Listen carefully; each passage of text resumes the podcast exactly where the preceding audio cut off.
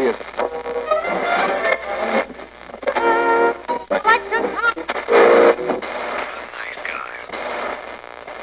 Всем привет, это подкаст «Славные парни». Продолжаем спешалы, и, как вы помните, у нас было в первом сезоне, мы рассказывали про на тот момент диалогию Джон Уик. И вот мы сегодня с Яриком решили собраться, вспомнить старые добрые времена и рассказать вам уже про трилогию фильмов о Джонни Уике. Да, всем привет. Я вот вернулся ненадолго для того, чтобы обсудить эту эпохальную во многом серию э, и немножко вот продолжить обсуждение и немножко разобраться, что вот на данный момент из себя представляет эта серия, как мы ее оцениваем, как мы ее видим и какое вообще у нее может быть будущее. Ну, это достаточно сложный вопрос. Вообще все говорят о том, что Джон Уик немножечко плавно перетекает в серию фильмов «Форсаж», потому что уже четвертая часть подтверждена. И хз, можно ли ее доить настолько, насколько можно доить форсаж, во что она потом превратится, потому что, ну, как ты помнишь, с чего все начиналось и чем сейчас все обернулось. Да, ну вообще Джон Вик апеллирует немножко другой аудитории. То есть Форсаж это прям, как это, экшен выше башки, там, я не знаю, шутки тупее плинтуса и всякого здравого смысла вот они не касаются. То есть это прям что-то такое под пивасик. Джон Вик все-таки немножко другой аудитории шептал, то есть это любители хорошего, такого плюс-минус реалистичного экшена, а, очень эффектных, но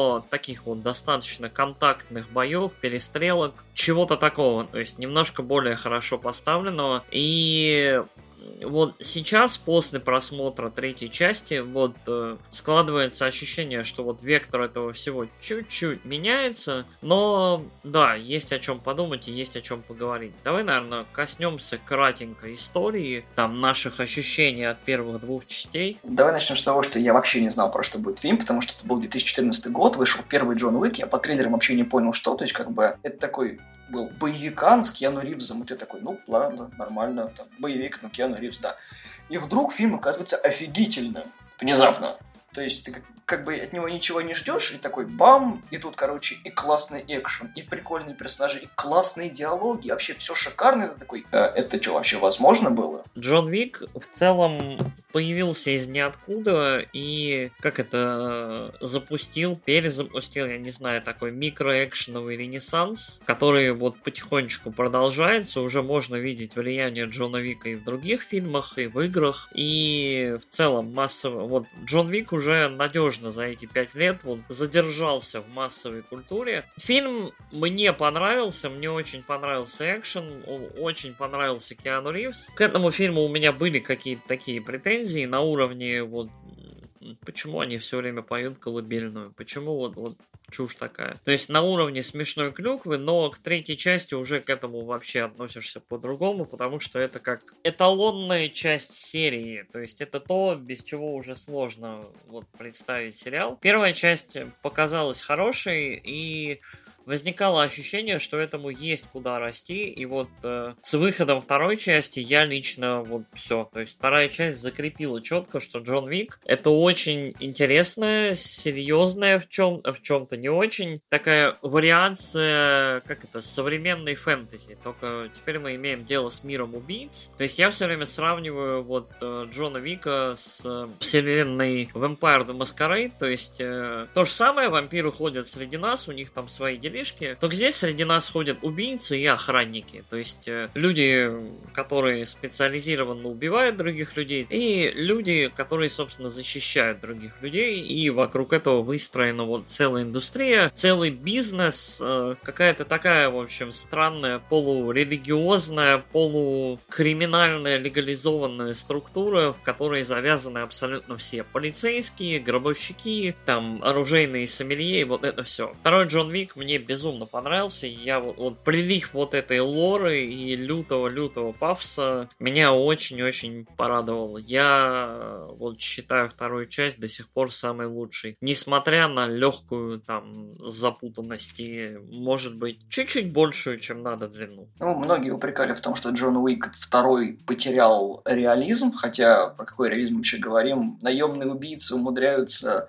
очень громко вести свой бизнес и не попадаться другим.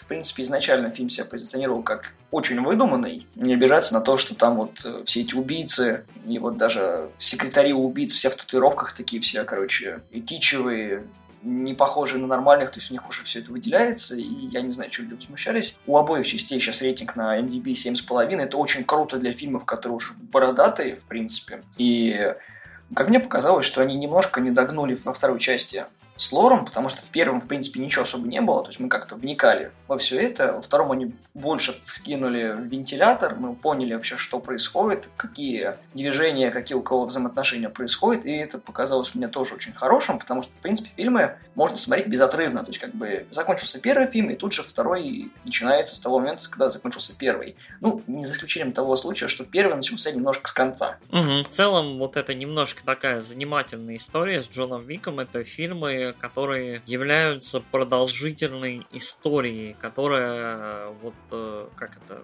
она вот движется без остановки. Не знаю, насколько хорошим является это решение, насколько плохим, но мне кажется, это с одной стороны накладывает некоторые ограничения, а с другой стороны делает вот как это в целом вся трилогия это довольно плотные события, которые идут друг за другом, ну кроме вот нескольких таймскипов вот в третьей, наверное, части. И я могу сказать одно, то что режиссеры, сценаристы идут хорошим вектором, они знают, что они хотят показать зрителю. Да, иногда это гипертрофировано, иногда не нужно, но все-таки это фильм, не сериал, и они четко знают, чего они хотят. Но с другой стороны, блин, это вносит некую долю предсказуемости. То есть, когда ты вникаешь в мир Джона Уика, ты понимаешь, что тебя ждет. И тут нас немножко ждет такое вот разочарование. То есть, как бы, когда я смотрел третий фильм, я знал, чем это все закончится. Но, опять же, твисты меня порадовали.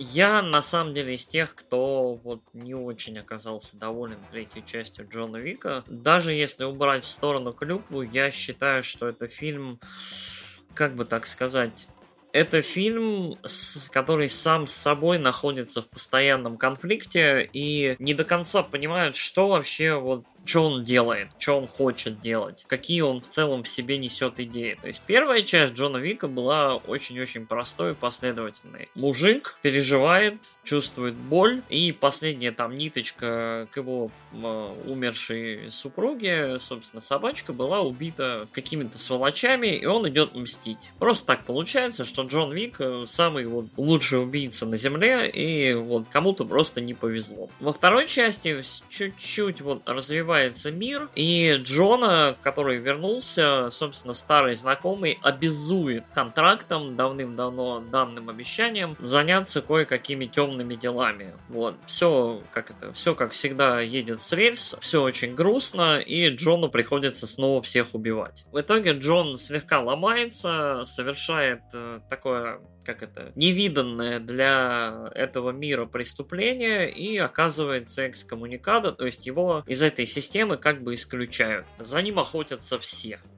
То есть вот третий фильм, по сути, начинается с того, что все вот эти вот, как это, банды Нью-Йорка, все представители различных криминальных семей начинают его преследовать и пытаться его поймать, убить, вот что-нибудь с ним сделать за довольно-таки крупную награду. В то время как э, сам Джон ищет спасение, ищет где-нибудь укрытие. Проблема вот третьего фильма, как мне показалось, чисто сюжетно в том, что третий фильм вообще не понимает, про что Джон Вик и для чего в целом этому мужику жить. Если особо не вдаваться в сюжет, третья часть не дает Джону Вику очень-очень драматично каких-то важных поводов для того, чтобы продолжать вот это бесконечное разрушение и уничтожение всего на своем пути. Мщение в первой части, окей, хорошо. Выполнение контракта и потом мщение за нарушение условий, хорошо. То есть э, какое-то рациональное звено в этом все было. В третьей части Джону Вику человеку незачем дальше двигаться. Если вот не считать вот этого нарушения и просто стремление чисто жить, Джон Вик просто превращается в гонимого пса, которого все пинают, все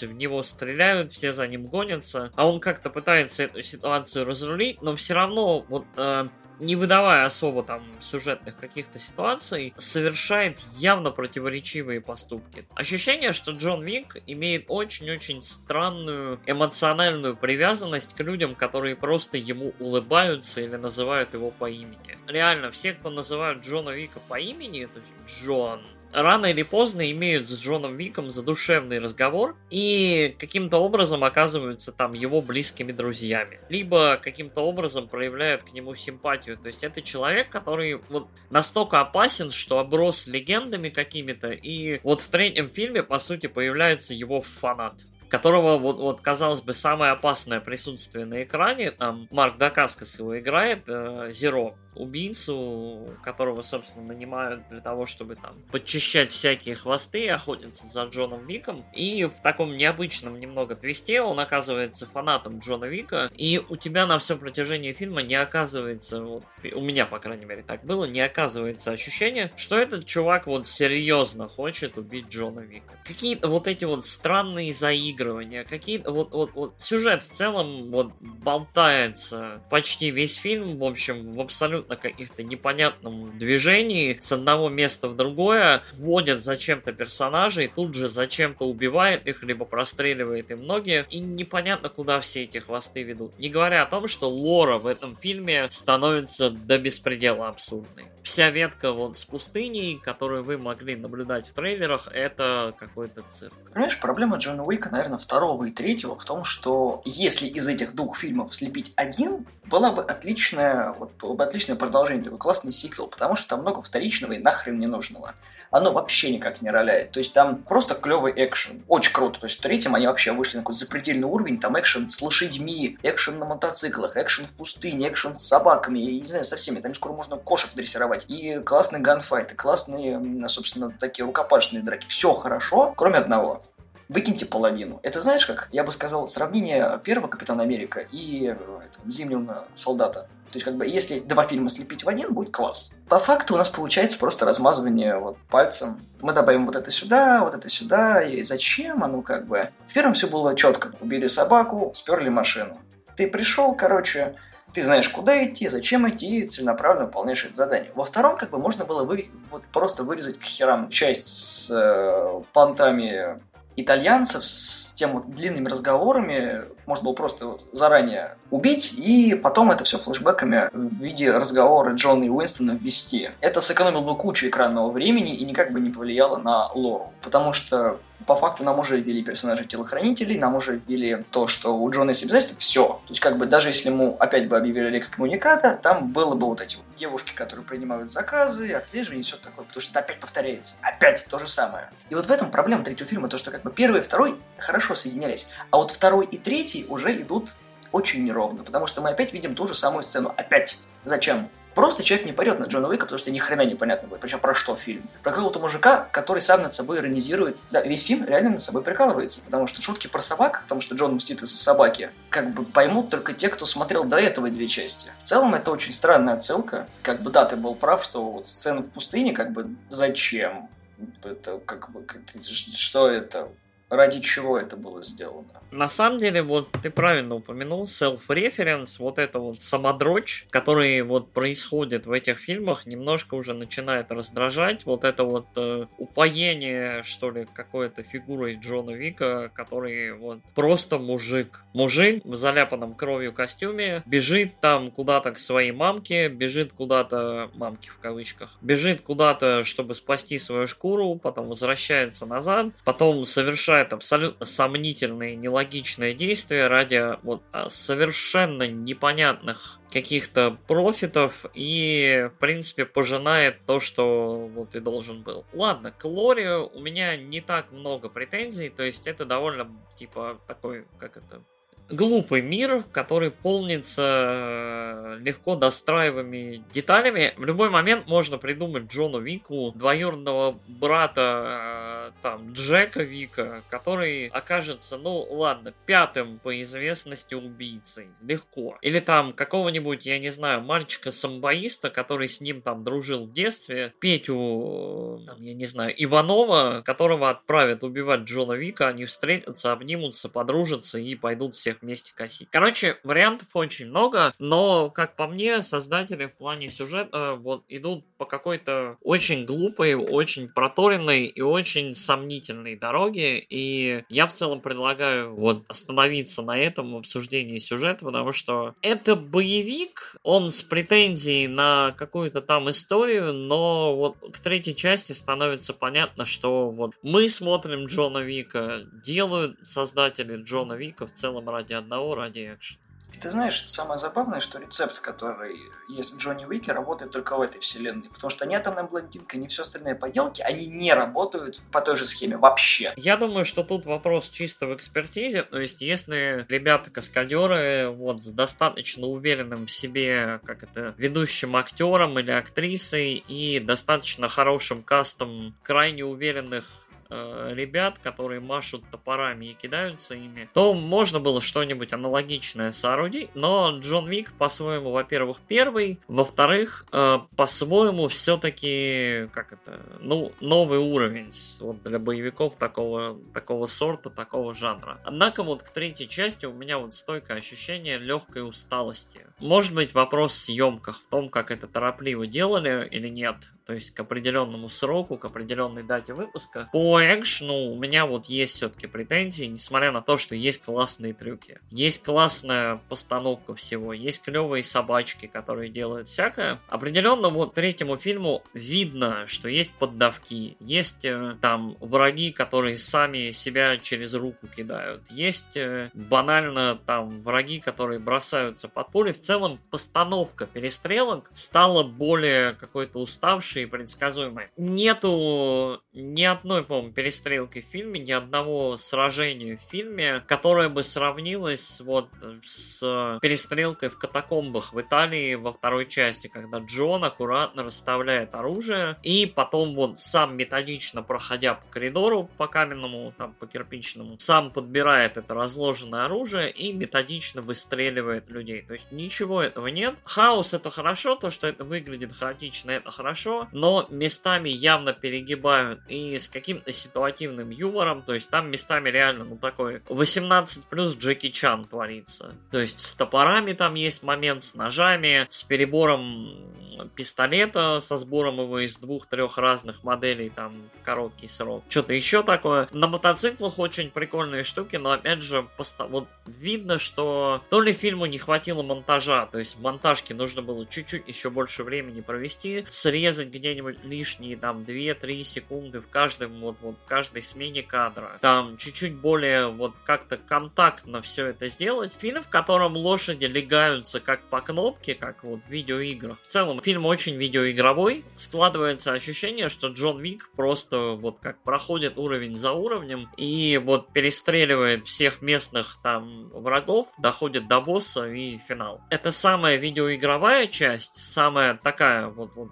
очевидно, последовательная в этом ключе. Но при этом складывается ощущение, что, э, ну, как кино оно не очень работает. Как набор секвенсов, как набор уровней, да. То есть там Нью-Йорк, пустыня, возвращение в Нью-Йорк, что-то еще, гостиница, т-т-т. Вот, да, оно работает. Но когда ты начинаешь на это смотреть логически, когда ты начинаешь все это пытаться собирать, не получается. И мне кажется, что то ли постановщики немножко устали, то ли постановщики готовятся к четвертой. То есть третий Джон Вик это такая ступенечка это задел на четвертую часть. Причем, в принципе, во всем. Все фигуры расставляются таким образом, чтобы в четвертой части там произошла вот эта вот, как это, война, не война, не знаю, как ее обозначить, но, в общем, драматичные изменения в этом мире. И складывается ощущение, что третья часть намеренно немножко слабее предыдущих и намеренно не такая разнообразная в постановке, не такая классная в том, что она делает, для того, чтобы четвертая получилась ну вообще вах-вах. Касательно экшена, я заметил замечательную э, вещь. Давай сравним вот первые три части, да, вот на данный момент. Ты заметил, что с каждой частью экшен все более и более открытый. То есть первая часть очень мало открытых боев. В основном это дом, какие-то склады, клубы, и вот там экшен очень плотный. То есть там контактный бой, аккуратные перестрелки, мало выстрелов. То есть как бы Джон работает вот так вот на качество. Второй фильм уже более открытый. То есть там катакомбы, ночной клуб. Вот очень мало контактных боев. То есть в основном это метро и пара таких вот драк, которые вот проходят. И создатели начинают тут теряться, потому что они не могут делать хорошие, зрелищные, открытые бои. И тут наступает очень странный момент, потому что каскадеры опытные, у них должна быть какая-то стратегия в постановке. А вот когда мы приходим к третьей части, мы понимаем, что зрелищность идет на первое место. То есть вот эти вот погони с перекрытием там этого Нью-Йорка, когда они там по этому, по тоннелю катались, это круто, но это уже не смотрится так, как это было в первой части, когда он там в доме этих грабителей убивал, как будто Кевин МакАлистер немножко повзрослел и решил по старой памяти вычистить э, грабителей. Про это Рэмбо новый будет, да? Опять же, вторая часть, вот эта вот спланированная в катакомбах, отдается в третьей части, когда они в Континентале все это делают. Но опять же, юмор, который они впихнули в эти части, это очень плохой показатель. Потому что шутки, конечно, там есть и в первой, и во второй части, но в третьей их слишком много. Да, юмор в целом становится какой-то странной проблемой в Голливуде сейчас. Не знаю, с чем это связано. Очень крутое замечание, как мне кажется, да, про постановку боев и про то, что они становятся более открытыми. В целом я слышал много, как это, положительных отзывов как раз в пользу Джона Вика третьего, что бои поставлены таким образом, чтобы не было там шатающейся камеры, не было очень резких переключений кадров. То есть бои поставлены таким образом, чтобы делать это максимально широко и максимально одним дублем. С одной стороны, это очень круто, это требует там усилий актеров и каскадеров и всего съемочного состава, но с другой стороны, такая сложность постановки может вот вылиться в итоговый результат, то есть зрелище зрелищность итоговая вот именно близкого боя, тесного, того, насколько все плотно, насколько технично и эффектно, оно может страдать чисто в пользу того, что, ну да, 2-3 минуты нет никаких склеек. То есть это как такое, как немножко театрализованное представление, которое происходит у тебя перед глазами, просто камера двигается, немножко смещается влево-вправо на различных действующих лиц. Мне кажется, что подход третьей части в этом плане немножко слабее. Режиссура в первой части была была вообще плотная-плотная, все очень происходило быстро, резко, контактно, очень скоро и эффективно, и... но при этом не возникало ощущения, что тут какие-то супергерои ходят. В третьей части у тебя реально... Вот у меня сложилось впечатление, что Джон Вик и это, как ее, София, героиня Холли Берри, и Зеро, э, герой Марка Дакаскаса, это супергерои, это не люди. Джоном Виком в третьей части ломают столько там стекол непробиваемых, непробиваемых, стреляют в него, режут его, что-то еще с ним делают. Человек падает с какой-то невероятной высоты, и он до сих пор ходит.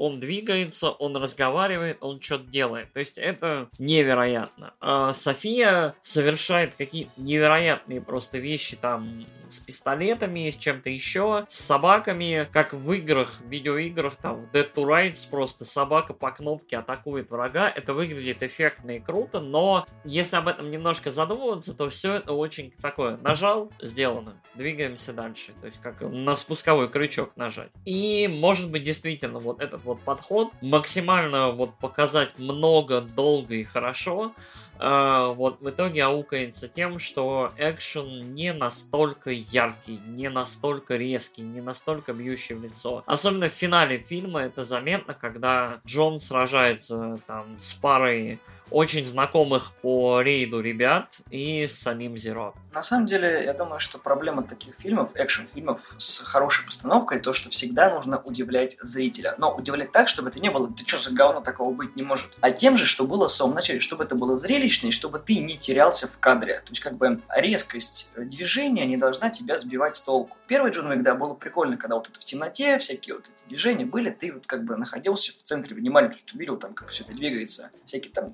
крафмага и прочее, вот как в этом, в Борне было. То есть, когда идут бои один один на один, как бы видно все. А тут, да, получается, что вот Джоном и ломают, и он ломает, и он даже себя зашивает, его там простреливают, калечат, что-то вывихивают. Всячески, в общем, э, истязают как только могут, и он не просто двигается вперед, он даже не останавливается. Нет ощущения того, что герой устал, то, что герой вообще в этом мире находится. То есть, как бы, знаешь, это как... У меня бронька на 100 прокачана, да, вот вы меня сейчас побьете, да, у меня опять на лестнице до конца, и ты дальше пойдешь. В целом, видеоигровое ощущение, типа, у ребят есть КД, то есть там, я не знаю, тебя побьют, побьют, а ты потом встанешь и пойдешь дальше. Ну и чё? Ты не чувствуешь персонажа. Вот даже если взять тот же самый бой с телохранителем из второй части, вот там видно, как вот э, Джон с ним реально на равных идет бой. То есть, когда вот он в конце вставляет его жизнь, ты такой видишь, что, блин, вот это было круто, то есть неожиданно и классно. А вот эти вот все бои с ремнем, с азиатами, э, даже бой с Заро, когда вот это неожиданно Киану так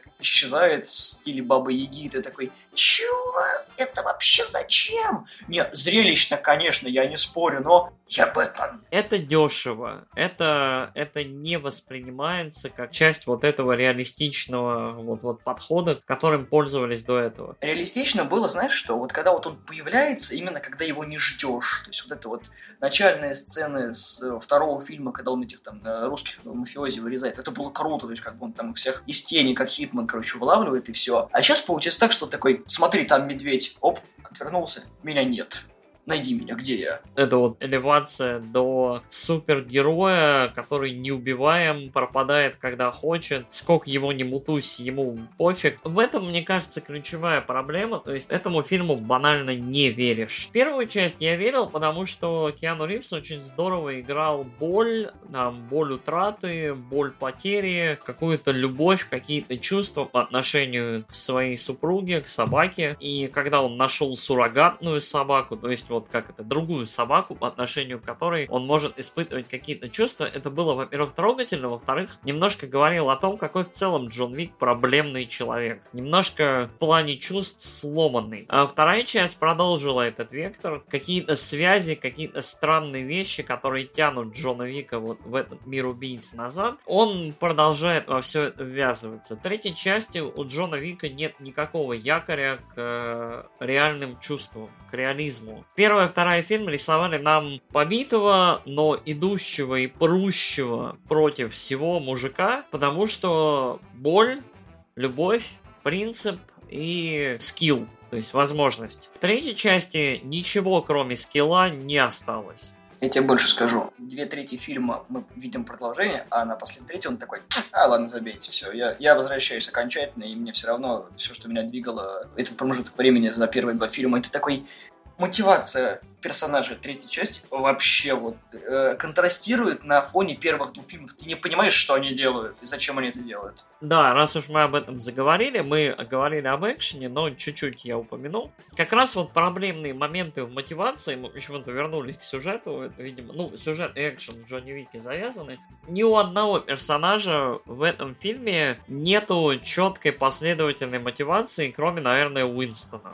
И собаки. Да, всех собак. Собаки просто хотят кушать. Джон Вик вроде бы хочет выжить, э, там, делает сделку, которая противоречит абсолютно всему, за что он стоял до этого. Потом поворачивается к этой сделке спиной, понимая или не понимая вообще возможных последствий, и за это огребает, но все равно вот технически выходит сухим из воды. Старейшины вообще не пойми кто там, вот Assassin's Creed начинается. София в противоречие абсолютно всему, за что она стоит, то есть она руководитель там этого... Континенталя местного. Касабланки, она берет и присоединяется к Джону Вику, несмотря на то, что она не обязана там никакие контракты там. И это вот еще самое замечательное. Consequences. Да-да-да-да-да, последствия. Короче, технически человек себе выносит смертный приговор, несмотря на то, что вот вообще никакой обязанности нет. Это вот, вот какие-то абсолютно странные чувства и ощущения. Монетчик, которого играет актер, который э, играл этого... Барона в «Игре престолов» совершает абсолютно какие-то глупые непоследовательности, которые вот, вот ведут в итоге к абсолютно бесполезной с любой логики вот, перестрелке, которая, конечно, ну типа зрелищная, но абсолютно нелогичная и ненужная. Уинстон совершает какие-то логичные действия, там переманивает Джона на свою сторону, но Уинстон опять же играет какую-то свою игру, которая вот, вот по какой-то очень спорной логике ведет к его вроде бы как победе, но если вот судить, вот опять же, исходить из логики этого мира, то не должно быть этой победы. В город прибывает судья и начинает всех судить. В итоге получается так, что судью заставляют принять другое решение. Вся власть этого, как это, совета, вся власть этой судьи абсолютно ничего не стоит против там трех мужиков э, с оружием. Я просто напоминаю, что вот в первом фильме было вот когда это киллер нарушила обещание и напала на Джона, тут же пошла расправа. Буквально, да, за пять минут разобрались. Второй фильм, опять же, Джон не убил э, эту главу итальянского клана, она как бы пошла по другой линии, тут же начались последствия. Здесь у нас это подводит к титрам, и ты такой, весь фильм последствия, последствия. Последствия действий Джона привели к последствиям того, что его друзей чуть не вырезали. Последствия Винстона привели к тому, что его чуть не вырезали. Последствия Софии привели к тому, что их чуть не вырезали. Последствия судьи привели к тому, что ее чуть не вырезали. Персонаж Лоренса Фишберн, который король тоже привели к тому, что вы чуть не вырезали. Нету никаких последствий, реально. Вы два часа водили за нас зрителя, просто не... Вот, а если бы фильм не выстрелил, вот к чему бы это все привело? Просто к тому, что вот так все будет вот так. Шик, да. На самом деле, этот фильм очень-очень странный в плане того, что он вводит очень авторитарную, казалось бы, фигуру, которая поднимает пачку убийц во главе Зеро, и они начинают карать, наказывать и так далее. Там вычищают цыган, вычищают бомжей из Бовери. Ты думаешь, что ну вот, сейчас что там, почти всех вырезали, можно рубить голову. Но нет, этого не происходит, происходят какие-то очень странные показательные наказания, которые абсолютно ни к чему не ведут.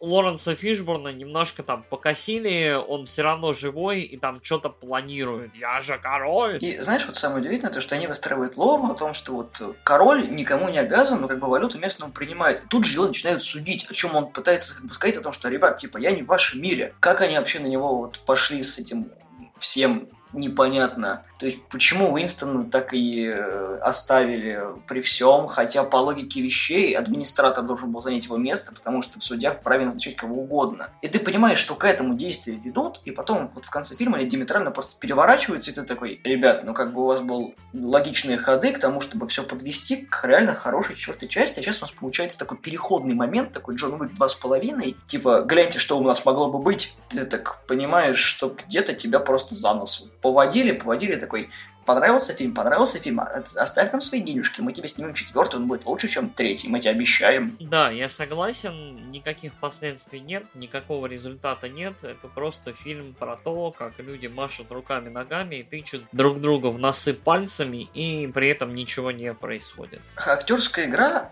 остается на уровне второго фильма. Она вроде как внятная, но опять же нет ярких персонажей. Киану Ривз еще больше деревянный, чем в предыдущих частях. Это очень сильно расстраивает. Видно, что он устал. Элементарно устал. Я не знаю, какой direction ему давали режиссеры, может быть, ему уже не, не дают никакой direction, но Киану Ривз просто играет мужика, который бегает, который сидит на коленях и говорит пафосные речи, и который дерется. То есть у меня есть ощущение, что для Киану Ривза это просто такой курс по гимнастике, такой усиленный, который он с радостью каждые там полгода, год проходит. Причем, знаешь, Киану Ривз это мешок с картошкой. Вот, вот в этом фильме он реально мешок с картохой, потому что как его роняют, он даже вот просто он падает, и такое ощущение, что он играет вот как в 90-х, просто такого чувака, которому лет 25, он сейчас опять встанет и, короче, будет утюжиться. А тут как бы вроде опытный боец, супер убийца, и он такой вот просто летит, знаешь, как, э, как будто манекен тренировочный такой, знаешь, как это, как Бастера в этом, в «Разрушителе мифов», и все, он потом такой встает и опять такой, эй, привет, я делаю трюки. Я считаю, что Киану Ривз это в целом, наверное, не самый проблемный момент. Э, хоть да, фильм называется Джон Вик, он про главного героя, но Джон Вик это такая штука, как это, это мужик в костюме. Первые два фильма, даже полтора, ладно. Киану Ривз играл какие-то там чувства, эмоции, что-то еще. В третьей части от этих чувств и эмоций почти ничего не осталось. Весь его range актерский в этом фильме это демонстрировать какую-то ярость, э, кого-то бить, показывать кому-то словами и лицом сожаление, что он их беспокоит, но его нужно срочно спасти. Ты же можешь, пожалуйста, спаси меня. Тебе потом, правда, будет бубон, но спаси, пожалуйста, меня. Я просто эгоистичный урод. И все. Здесь, мне кажется, отталкивались от сценария, а сценарий Ривзу вообще не дает вот какой-либо возможности с чем-либо работать, кроме очень банальных слов и очень банальных действий. То есть здесь не происходит ничего, вот, за что можно было бы зацепиться. Если в предыдущих фильмах вот было ощущение, что Ривз играет, Ривз старается, и есть материал, с которым он может работать, то здесь, ну, просто чувак в хорошем костюме ходит, все. Э, Холли Берри, в принципе, боеватая такая, прикольненькая, но у Холли Берри очень такая странная роль, она играет такую 40-летнюю Цундера, то есть она вроде бы там, как это, женщина такая бывалая, вот с собаками, с пистолетами, которая вот в принципе в чем-то ровня Уику, но при этом у нее какие-то очень странные такие всплески эмоциональные, которые вот, вот опять же я могу только объяснить слабым сценарием. То есть она вроде бы какие-то рациональные делает решения, а потом все, я вспыльчивая тетка, те конец. Пу. Очень, очень опять же странно смотрится. Мне больше всех, наверное, понравился Марк Дакаскас. Он странный, он прикольный. Вот из всех он явно получает больше всего удовольствия в этом фильме, потому что он играет в довольно высокобюджетном фильме, он играет такого яркого, интересного, немножко смешного, ироничного по-азиатски персонажа. Эй, Джон Вик, я твой фанат. Ты любишь собачек? Я люблю косочек. Подписи мне, пожалуйста, бумажечку. Подписи автограф, пожалуйста. Это не расизм, кстати, он так и озвучен в нашем, вот, в нашем дубляже. Вообще он гавайец, конечно, поэтому все нормально. В фильме он, по-моему, японец. Да, он с- суши делает. Окей. Какая-то странная фракция японских убийц, которые делают суши. Марк Дакаскас клевый, но его проблема в том, что он явно вот враг на фильм.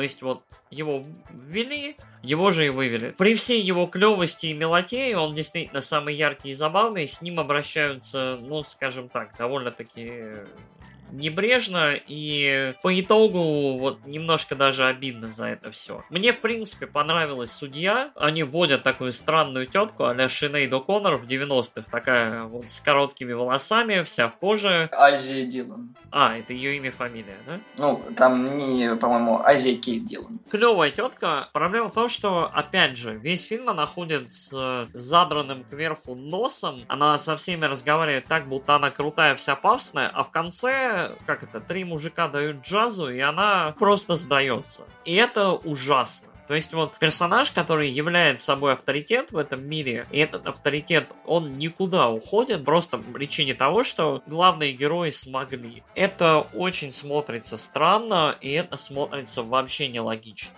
Мне очень понравилась Анжелика Хьюстон. Она очень мало сейчас снимается, потому что уже в возрасте, 76 большой возраст. А это кто? Анжелика Хьюстон, та, которая играла эту директрису балета. А, во-во-во, глава, глава рус, русско-ромы. Да-да-да, и это прям вообще, у меня так глаз радовался, когда я ее увидел. Ее очень так загримировали еще, чтобы она старше выглядела. Просто вот это настолько отлично сыгранный персонаж. То есть эта роль прям для нее как будто писалась. Она такая вот, знаешь, женщина, которая мальчик, ты вообще понимаешь, куда ты пришел? Мальчик, ты понимаешь, с кем ты разговаривал? Вы мне да... Мальчик, я тебе напоминаю, что я сделала тебя таким, кто ты есть на самом деле. И без меня тебя бы не было. Вот это вот персонаж на уровне Уинстона. То есть такой, ты не Джонатан, ты такой Джонни. Мальчик, вспомни, откуда ты вышел, иди. И вот опять же, жалко, что так с ней поступили вот, в фильме. Я такой, ну, ну, за что? Да, персонаж яркий, персонаж интересный. Я бы в целом сказал, что вот эта вот секция, она очень-очень занимательная была и такая, то есть типа backstory персонажу. Она абсолютно ужасная в плане клюквы, в плане полного абсурда происходящего, но в рамках мира она действует. И меня в целом вот, да, позабавил этот момент, и тетка определенно колоритная. Но опять же, вот все это очень теряется. У нее в фильме буквально, ну сколько, 7 минут? Зато каких? Ну, да, да. Ты знаешь, у Йена Макшейна тоже очень мало экранного времени, и как-то вот он распределен не очень как-то хорошо. В этом фильме его явно больше, и вот, вот, кстати, меня он начинает раздражать, то есть вот тот direction, который вот у его персонажа в итоге был выдан, и в целом вся арка Континенталя Нью-Йоркского вот меня раздражала в этом фильме. Макшейн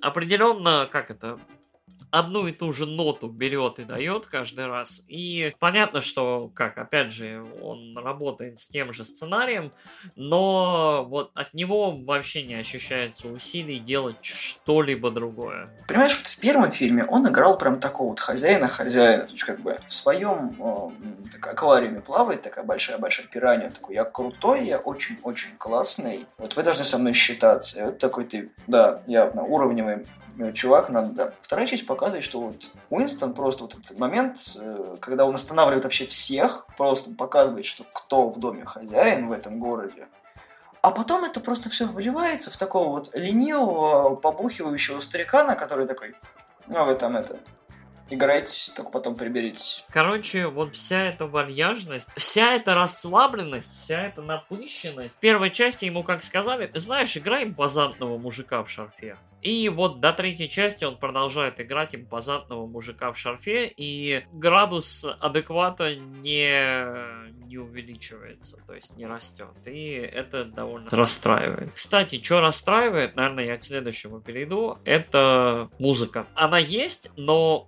если я не ошибаюсь, Тайлер Бейтс писал саундтреки ко всем трем частям. И Бейтс в целом и умеет писать хорошие, такие чуть-чуть гитарки, чуть-чуть битов каких-то вот саундтреки. И саундтрек первой части, саундтрек второй части был вот именно таким. В третьей части ощущение, что посадили какого-то диджея, и он все это слегка ремиксит и пускает то же самое, что и там во второй, в первой. То есть какой-то greatest hits получился, который не яркий, не интересный, не очень помогает э, погружению в это все. И в целом использование музыки в этом фильме очень-очень странное. То есть в этом фильме есть момент, как во втором, когда запускают они, по-моему, зиму Вивальди, и во втором фильме это сопровождалось феерически крутой перестрелкой. То есть вот с итальянцами в музее, с этим всем, это было очень круто. В этом фильме весь трек успевает проиграть пока вот партия врагов просто заходит в здание весь этот экшен, все это напряжение, оно достигает своего пика и сходит на нет, пока враги вот достигают исходной точки. И после этого начинается какой-то дебильный вот полутрансовый унца-унца, под который вот абсолютно неинтересно все это смотреть. Ну и действо в целом, вот, вот последние финальные перестрелки, абсолютно дебильные и очень-очень глупые. Если в совокупности, то вот лично для меня этот фильм вот был сплошным расстройством. Ну, не то чтобы он был расстройством, он очень вторичный смотрится на фоне других первых двух, например. Я очень жду, что они сделают с сериалом «Континенталь», каким образом он войдет в мир, который построили три фильма. Я очень надеюсь, что они как-то выправят эту ситуацию и хотя бы запустят в производство этот сериал, а не опять это все на бумаге останется. И я хочу сказать только одно. Если вот фанаты Джона Уика посмотрели третью часть, то не фанатам ее можно не смотреть. То есть она абсолютно проходная. В ней по трейлерам можно понять, что тебя в фильме ожидает. И вот тут начинается сомнение, стоит ли тебе вообще ее смотреть. Я пошел в кинотеатр, я посмотрел его в 2D, к сожалению, не в IMAX, хотя он должен был быть в прокате в IMAX. Но до нас он не дошел в IMAX. Я очень сильно расстроился, потому что, ну, блин, первый Джон Уик, который в IMAX, у меня прям как только глаза увидели афишу, я такой, о, надо, надо сходить срочно-срочно, но в нашем городе этого не было, я очень расстроился. Поэтому, скорее всего, если этот фильм снимался для IMAX, и в формате IMAX, то вот на этом он был заточен, и это очень плохо. Фильмы, которые снимаются для IMAX, уже теряют вот о, много. Потому что если ты смотришь его в обычном 4К, это все. Ты теряешь вот тот визуал, который вкладывался в камеру IMAX. Это не Джеймс Кэмерон. Здесь сняли так, чтобы был экшен. Просто одним экшеном сойти не будешь, потому что за первые два фильма ты столько всего насмотрелся, господи, там людей убивали всем от книги до карандаша просто, все, что могло быть. И топорами, и ножами, и пистолетами, и камнями, и расстреливали, убивали, топили, душили, нарезали стеклами, оставляли, не знаю, ну так, все, что можно придумать, все, что было в компьютерных играх, в книгах, не знаю, в фантазиях, э, во всех ужастиках уже все перепробовали. А что у нас в сухом остатке? У нас проходной фильм про чувака уже без мотивации, который вроде бы как бы постановлению из первого фильма в третий, понятно, почему он себя так ведет. Ну, в э, последний третий фильм он такой, а давайте-ка мы стряхнем стариной, короче, и опять наемный убийца, который вроде как даже не постарел. И ты серьезно, ты не понимаешь, сколько ему лет? Как бы в первом фильме ты понимал, что ему там где-то, ну, под 40, наверное, лет. А тут такой, он как дед. Просто такой вот. Когда он бьется с азиатами, тут такое чувство, что ему лет 60, он такой, сейчас я песок вытряхну из ботинок и трусов, и, короче, я вам сейчас накостыляю. Да, есть ощущение, что очень ему тяжело, и я не уверен, с чем это связано. Это связано либо с самим Ривзом. Вот явно видно, что direction фильма страдает, и страдает подача, когда ты не можешь понять, это актер не справляется, или это персонаж, в общем, так себя ведет. Что мы, будем, наверное, итоги подводить? Да, надо подводить итоги. Мои ощущения. Первые два фильма были очень яркие, очень интересные, очень богатые на довольно интригующие развитие вот этой вот вселенной и на какие-то совершенно головокружительные выкрутасы в плане экшена, в плане подачи, в плане банально освещения, музыки и того, как все это было круто. А третий фильм таковым не является. Те, кто его снимал, явно потеряли нити, потеряли вот ту самую соль, которая делала делала эти фильмы такими интересными, такими интригующими и такими захватывающими. Джон Вик 3, ну, не знаю, от меня, наверное, полторы звезды. Я потом оценю всю трилогию, но сейчас как бы хороший экшен все еще, он держит тебя в напряжении, ты думаешь, как они вообще до этого додумались, потому что сцена в библиотеке меня вообще так немножко позабавила, потому что, ну, блин, ну, круто, согласись. Меня больше топорики и ножи вдохновили, э, но вот там уже начинается цирк. Ну, цирк начинается, но все равно как бы прикольно. Все равно они не теряют э, вот эти задумки оригинальные. То есть сцена с доктором тоже еще классная. Мир все еще тебя цепляет, но цепляет не так, как раньше. Фильм, да, действительно становится более ярким, потому что первый был очень мрачным. То есть там даже сцены днем тебя вызывали такое ощущение, что вот что-то не так, это не совсем день. Даже персонаж Дефо, который вот его спасал там в первом фильме, он введен на фильм, и ты понимаешь, что его выведут, а вот с другими персонажами, которых вводят, ты слишком сильно к ним привязываешься. Ты не понимаешь, зачем их убирают. Тот же персонаж Руби Роуз, который был во втором фильме, куда он делся? Вообще я не понимаю, как бы, там же как-то должен был быть введен, и там все предпосылки к этому были. Тут же опять слишком много локаций, слишком много локаций. Нью-Йорк, пустыня, Касабланка. Очень большой круговорот событий, и ты понимаешь, что перегружена, перегружена сюжетная линия, как бы ты понимаешь, зачем это все делается, то есть как бы все нужно быстрее, быстрее, быстрее, потому что как бы награда за твою голову повышается, с каждой минуты там тебе все больше хотят людей убить и так далее и тому подобное, но ты тут не понимаешь когда стоп будет. То есть, как бы первый фильм и второй давали понять, что вот сейчас будет разговорная сцена, сейчас будет какой-то экшен, сейчас будет какое-то разжевывание лора, потому что это все новое, все непонятное. То есть, то, что сомелье оружейный, который был введен, там, когда он советовал ему оружие во втором фильме, или там вот эти диалоги Уинстона о том, что, типа, я тут сторожил, а ты, мальчик, давай иди погуляй, поиграй в песочницу, на что ему дает принято, дядя, ты как бы это, рули своим отелем, пока у тебя руль есть. Здесь этого нет здесь нет крючков, которые тебя оставляют. То есть ты просто тупо наблюдаешь, что будет дальше. И это очень утомляет, потому что фильм идет два часа. Два часа смотреть и додумывать что же будет дальше, когда и так все понятно. К середине фильма ты понимаешь, что все будет хорошо. Но опять же, говорю, были какие-то твисты в конце, которые, понятно, все, это зачинное продолжение. Ты сразу понял, что фильм этим не закончится, и этим оперировали и сценаристы, и постановщики трюков, и все остальное. Это вот прям не очень хорошо, потому что каждый Джон Уик по идее, имеет конец. Логичный конец. Первый закончился тем, что Джон отомстил и нашел собаку. Второй Джон Уик заканчивается тем, что Джон остается как бы один против мира. Да, это круто. Третий закончился как... И как с этим жить дальше? То есть такая вот концовка очень провисшая. Я даже не знаю. Как бы ансамбль актерский хороший. Сценарий так себе. Экшон хороший, наполнение фильма так себе. Ну, как бы, я, наверное, все-таки на 2 оценю. Он неплохой, он смотрибельный, но не пересматриваемый. Первый фильм много раз можно пересмотреть. Второй тоже, если вот после первого хотите сразу продолжить. Третий весьма условный. Я согласен, вот это, это где-то как раз вот мои ощущения плюс-минус от него. В целом трилогия хорошая, то, что ожидается к любой третьей части фильма. Франшиза выдохлась. То есть в первом они показали все, что они могут, во втором они закрепили результат, в третьем они просрали все. Опять же, как я уже сказал в начале, у меня есть ощущение, что, ну, не совсем в начале, но, короче, у меня есть ощущение, что этот фильм, может быть, по задумке, либо по какому-то случаю является, как это, таким ступенькой. Этот фильм, который будет вести либо к финальному, либо к предфинальному, либо хрен его поймешь к какому, но вот к следующему этапу развития вот этого мира, либо его разрушения, и мне кажется, что у них есть какие-то там планы или задумки, либо что-то еще, которые вот мы увидим вот в реализации. Если такого не случится, если там, по словам Киану Ривза, там, мы будем снимать Джонов Виков до тех пор, пока вы будете их смотреть, и это все, как это, бесконечная Санта-Барбара, то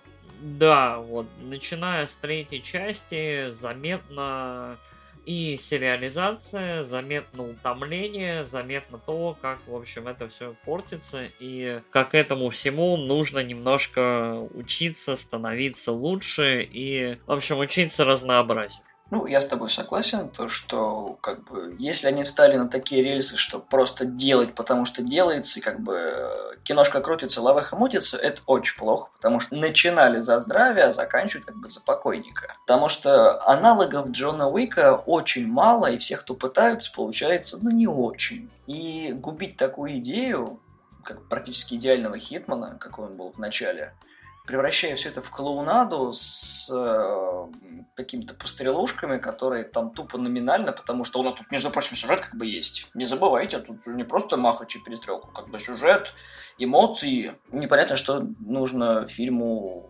главное, на чем акцент вообще строится. То есть, как бы, то, то ли это экшон с зачином на какой-то смысл, то ли это какой-то смысл с зачином на стрелухи, как бы. Мы не можем вас удивить, поэтому вот сейчас вон того чувака я убью орешком. Почему? Потому что я могу. То есть, я, я сейчас э, сравниваю Джона Уэйка примерно с Ридиком. То есть, ты понимаешь, да, как у меня сейчас э, рейтинг оценочный. Немножко грустно, немножко печально, но я пытаюсь смотреть на будущие серии с оптимизмом. Мне любопытно, что будет четвертый четвертой части, и будет ли... 2021 мы ждем. Да, вот э, будет ли вектор все-таки вниз, или произойдет вот возможное какое-то изменение рецепта, либо какое-то его улучшение, и, в общем, вектор пойдет вверх всего этого, и мы увидим хорошего Джона Вика. Кстати, я, знаешь, еще вспомнил? Это как с форсажами. То есть первый, второй были нормальными. Да? Третий был токийским дрифтом. Третий был самым лучшим до какого? До пятого или до четвертого. Ну да, они просто... Зачем этот фильм сняли? Как бы он отдельный. То есть как бы в форсажи их даже не впихнешь. То есть они очень-очень мало пересекаются. А потом начался четвертый фильм, и ты такой, ну, наверное, возрождаются. И потом пятый, да, показал такой, пацаны, мы снова в седле. И я очень не хочу, чтобы Джон Уик пережил то же самое. То есть сейчас примерно предпосылки точно такие же. То есть как бы третий сняли с целью как бы непонятный для зрителя. То есть, как бы он вроде бы есть, вроде бы продолжает историю, но без него вполне себе идет. То есть, как бы если его выкинуть, то мы опять же возвращаемся к тому, чему нас привел конец второго фильма. Джон Уик против всех. От третьей части некоторое такое ощущение такого сюжетного филлера. То есть, это как называть фильм набитый драками, перестрелками и там погонями, филлером немножко сложно. Если рассматривать с позиции вселенной Джона Вика, это немножко филлер сюжетный. Почему? Потому что драматичных изменений не происходит, но э, нам немножко рассказывают предысторию мира, историю там каких-то финансовых операций в нем, историю самого Джона немножко, о его прошлом идет рассказ, мы узнаем, кто он, откуда и что вообще. То есть э, этот фильм, вот от него в целом ощущение, что он вот какой-то такой, он больше, как бы так, для того, чтобы заполнить какие-то пробелы в истории, чем для того, чтобы двигать историю вперед. Я именно поэтому считаю, что может быть впереди будет лучше. Потому что если в этом намерении авторов, то окей, ладно, они справились. И там фильм получает, там, грубо говоря, на бал больше. Просто потому что вот задумка, окей, ладно, она реализована, но это уже будет зависеть от четвертого фильма. Хорошая мысль. Надо ее запомнить когда мы соберемся с тобой обсуждать уже квадрикел. Да, уже, уже четвертый фильм. Надо да. будет вспомнить. Что ж. Завершаемся. Да, на этом, наверное, все. Спасибо, что нас слушали. Я всегда рад тебя слышать, видеть, общаться. Спасибо, что позвал, хорошо обсудили. Да, очень интересные такие вдумчивые получаются беседы с какими-то любопытными идеями, открывающимися. Да, я думаю, еще соберемся. С вами был подкаст Славные парни. Вот так было отлично, замечательно. Все. Всем пока. Пока-пока.